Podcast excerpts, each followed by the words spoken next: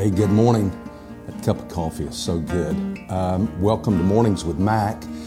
And I hope you've got a copy of God's Word after, 14 days now. You should know we're going to go right to the text and right to this 14th Psalm of Ascent. Tomorrow will be the last of the Psalms of Ascent, Psalm 134. This morning it's Psalm 133. A lot of you have written in and, hey, please keep doing this and ask him, what are we going to do? I'll tell you that tomorrow. I'm still in the process of thinking through, praying through that. But this morning, I want to take you to what is my favorite of the 15 Psalms of Ascent. I love this Psalm. I remember reading this Psalm when I was a boy. Every night, my dad would stop by the bedroom and would look in and would say, have you read your Bible today? And a lot of times I would get back up, take my Bible out, and I would read a portion of scripture.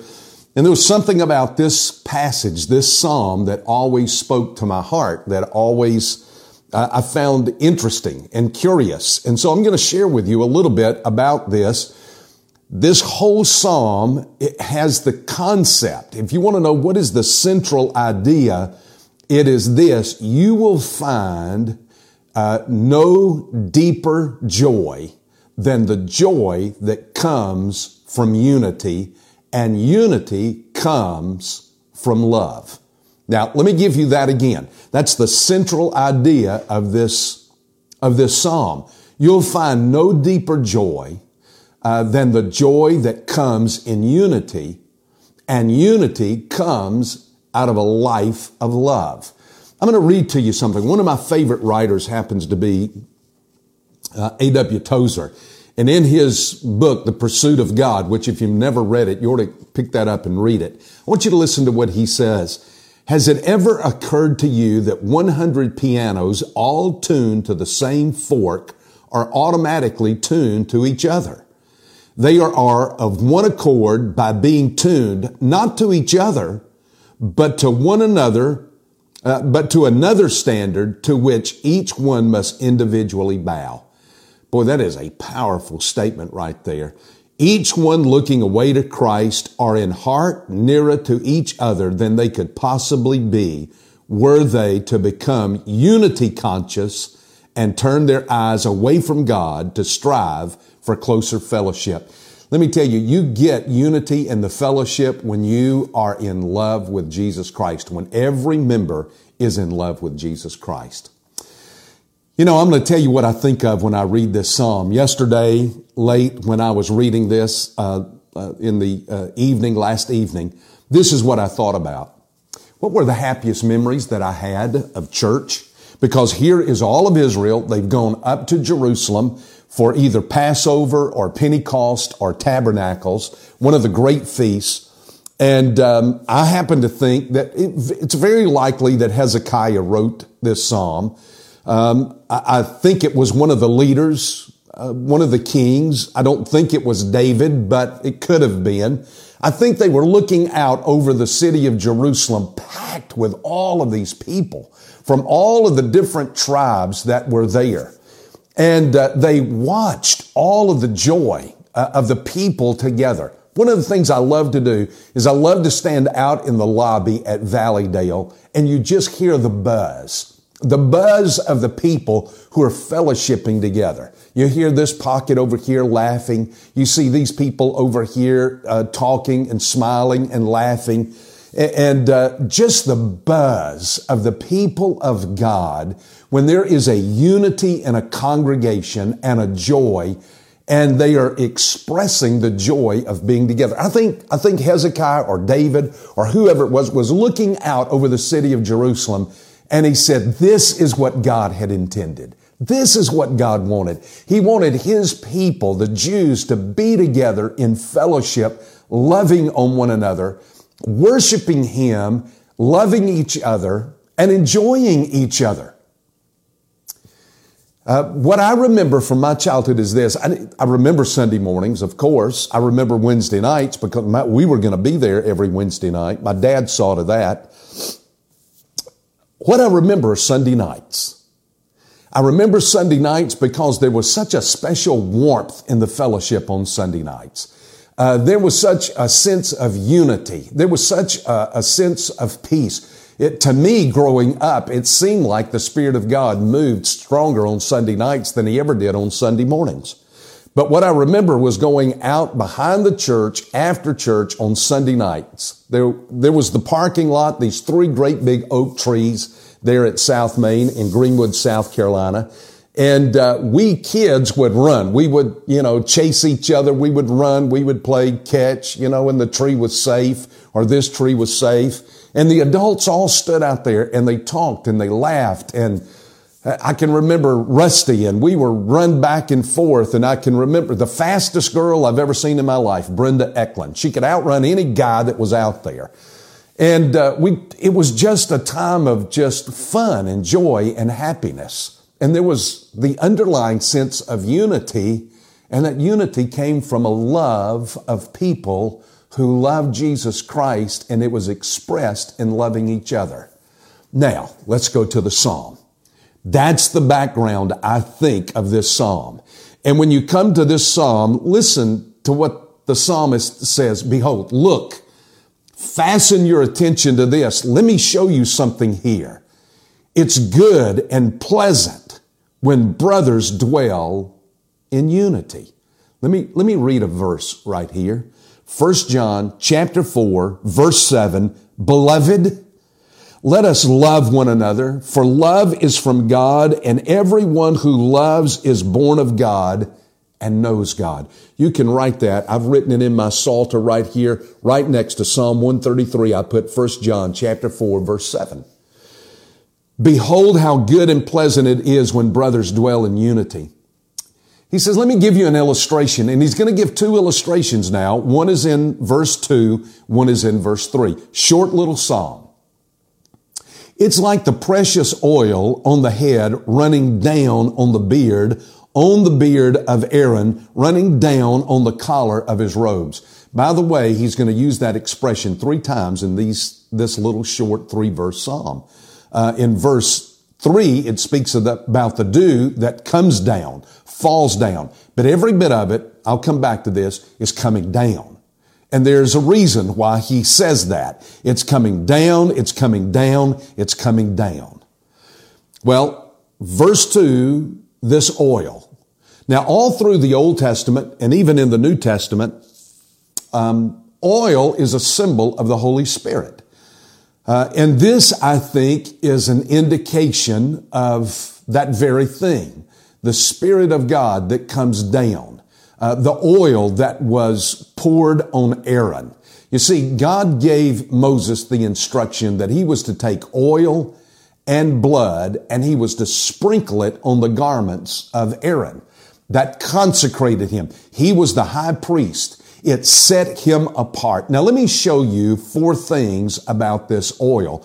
Number one, it set him apart. It was symbolic of that which is holy, that which is set apart, that which belongs to God and doesn't belong to anyone else. Now, that should be every believer, that the Spirit on our lives sets us apart, that we belong to God. We don't belong to the United States government. We don't belong to some organization. We don't belong to some party. I belong to Jesus Christ. You have been bought with a price. I have been sealed. You have been sealed with the Holy Spirit. So we belong to Christ. This oil is a symbol that you have been set aside. Now, let me tell you something. That's where the unity aspect comes in right there. There is a special unity among those who belong to God. Now, let me give you the second thing. And the second thing is this. Now, this is the interesting thing about the oil. It was made up of olive oil and then 4 spices. In fact, I can take you back to Exodus chapter 30, I believe it is. Look, if you've got your Bibles, put your finger there in Psalm 133. Go back now, if you will, to Exodus chapter 30. And listen to what he says. Take also for yourself the finest spices, flowing myrrh, cinnamon, fragrant cinnamon. Do you see that? Fragrant cane, which happens to be calamus, and verse 24, cassia. Now, all of those have a distinct aroma. One of the things as I read this that I think about is I think about walking through the marketplace of the old city of Jerusalem.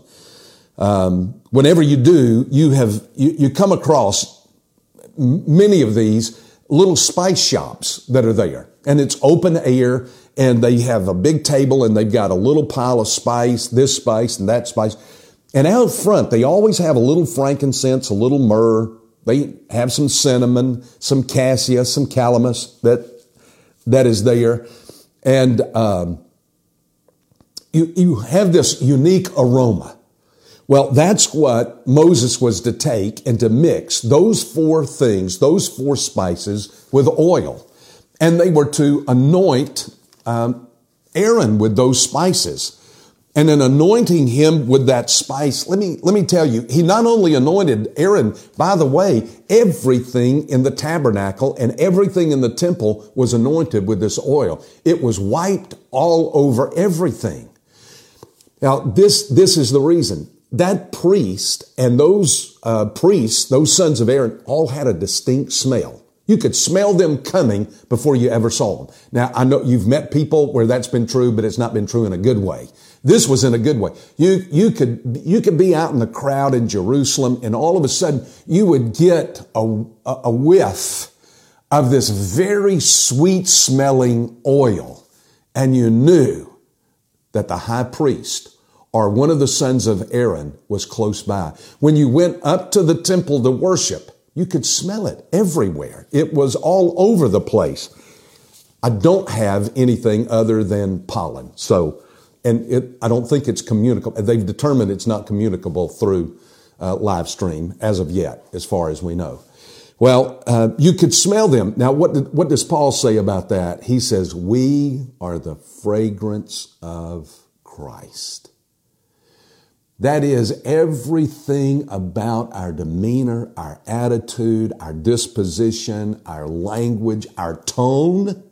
Everything about it should be the sweet aroma of Jesus Christ. People should be able to tell that we are set apart and different because of the Spirit of God that rests on us, the Spirit of Christ, which is sweet. Let me give you the third thing. It's unique. This could not be used by anybody in Israel. This was unique to the priest, to the high priest, to the sons of Aaron. No one else, no man. In fact, here it says, whoever shall mix any like it or whoever puts any of it on a laman shall be cut off from. If anybody mixed anything like this up, they were cut off. They were put outside the camp of Israel. They no longer belonged to the people of God. You know what that is a picture of to me? It's a picture of this. You cannot imitate the Holy Spirit. You can try, but you cannot imitate him. A lot of men in the ministry get up in the pulpit who are void of the Spirit of God, and they try to, out of their cuteness and out of their cleverness and out of their charismatic ability, try to emulate the Spirit of God. But let me tell you something. People know. Even lost people can tell. You cannot imitate the Holy Spirit. The fourth thing is this, is sanctify. That oil was a sign of sanctification, of becoming more and more and more like God, becoming more and more and more like Jesus Christ. Let me just say that we all need the sanctifying Spirit of God on our lives. Well, that's what the oil represented. Now, that's the first picture. It's running down on Aaron, down on his beard, down on the collar of his robe. Now, here comes the second illustration. It is like the dew of Hermon, which falls on the mountains of Zion. Now, let me just give you three things about this dew. Dew was very important in Israel. In fact, I could take you to places in the Old Testament and show you that. But it was important in Israel because that's where everything that was green got their water. It only rains twice, 2 seasons in Israel. two different times. The rest of the time, do. I got up early this morning and looking out here at all of this grass, it was a heavy dew out here this morning next to this water. Dew is life-giving, number one. It gives life.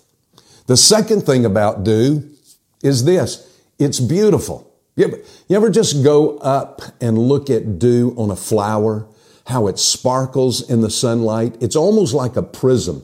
It catches the light of the sun and it throws it around and out in various colors. It's beautiful to look at. It makes everything kind of glisten and sparkle. And the third thing about it is this. It's refreshing. It's re-energizing. It's it's restorative. It's restorative. It gives new energy. At the end of a day, flowers may wilt. They may look like they're about to die, but the next morning after a heavy dew, they've picked back up. They've perked back up. That is this whole picture here of dew. And let me point something out in this. It says it falls down, which falls on Hermon. It's like the dew on Hermon. Hermon is that huge mountain to the north of Israel. It's almost snow-capped all year round. I think it's somewhere around 11,000 feet above sea level. It is massive. And then it mentions, which falls on the mountains of Zion. Now, you get around the mountains of Zion, and they're just small little hills. They don't even have names. They don't even, little colloquial names, perhaps, but not names like Hermon or Tabor. These are just these little small hills. Listen, let me tell you, pastors, this may speak to you. You may look at those men who are in large, impressive facilities and large, impressive numbers, and they have large and impressive ministries, it seems. But I want to tell you something, that the blessing of God falls on you every bit as much as it falls on them. I've been there, and I've been in smaller churches, and I've been in larger churches, and I want to tell you what. The blessing of God is what matters, not the size of the church or the congregation or the impressiveness of the name or the history or any of that. What is the difference maker is the blessing of God. He says that like the dew of Hermon which falls on the mountains of Zion, for the Lord has commanded the blessing. The Lord has commanded it. This is of God. This is not manufactured. This is not made up. This comes, that's where it comes from. It's coming down, it's coming down, it's coming down. You get that in this psalm. You're coming, here comes the blessing. It's the Lord that does this. It comes down, and it comes down, and it comes down. And when there is a unity in a church, you can be sure it is because there is a love of Jesus Christ that is there. And when there is a love of Jesus Christ, God says, I will bless that congregation with unity. For there the Lord has commanded the blessing, life. There's life in a congregation when there is unity, and there is unity when there is love that is there. Do you know what all of this speaks of? Do you know who all of this points to? Jesus Christ. Aaron is an Old Testament type of Christ. He was an Old Testament picture of Christ.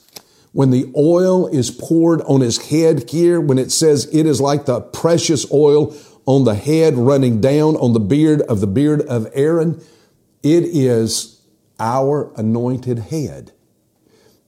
Christ, Christos, means anointed. He is our anointed head who is at the right hand of the Father. On the beard speaks of the humanity. It speaks of the humanity of Christ. He who did not think his equality with God a thing to be grasped, but emptied himself and took on the form of a bondservant. He became flesh and dwelt among us, and we beheld his glory. There is the deity, there is the humanity, and then the oil that comes down on his collar. The robes are the ministry of Christ. There is the perfect picture of Christ in the midst of this psalm. And unity is there when there is the love of Christ. Now, Andy, only on one occasion did Barney and Opie and Floyd ever turn on Andy. And it was a sad episode to me. It's one of the saddest moments in all of the Andy Griffith Show. It's in the second season, and it's called Andy and the Woman Speeder. You remember he arrests this woman, Elizabeth Crowley. He gives her a ticket, and she won't pay it, and so he puts her in jail. He does everything he can to get her just to pay the fine and leave, but she will not do it. She's going to make a point out of this. She's a businesswoman out of Washington, D.C., and she is going to correct this injustice. And what she does is she flirts with Barney, and she strokes the ego of Floyd, and she gives Opie a baseball signed by the New York Yankees. So when Mayor's Court comes, all three of those side with her instead of with Andy. You remember she flirts with Barney and she says, you know, boy, you just bear a striking resemblance of Frank Sinatra. And she gives that baseball to Opie and she tells Floyd, you've got the touch. You are a great hairdresser. You are Jose E. if you know. At the end of the show, when they've all sided with her and the mayor throws the case out of court, Andy walks up and he says, congratulations. You've done a great work this day. You have cheated justice and you've made a mockery of this court and you have turned three people against me that I would have sworn would have stood by my side. Well, how sad. And the camera pans over and Floyd begins to realize what he's done. And Barney begins to realize what he's done. And to me, it's one of the saddest moments. There is no unity now in the body there. It is heartbreaking when something shiny attracts our love and our affection that should go to Jesus Christ alone. And when it does, in the body of Christ, unity is gone. But oh, that's not this song. This song is about how good and pleasant it is when brothers dwell in unity. Man, I love this song. And I'm glad you're here. I'll be back tomorrow morning. We'll talk then. This is another step up. I hope this has brought you up and out of the distress of our day. You think about being a part of the unity of your church when we're all able to come back together. And you'll have that unity if you love Christ. God bless.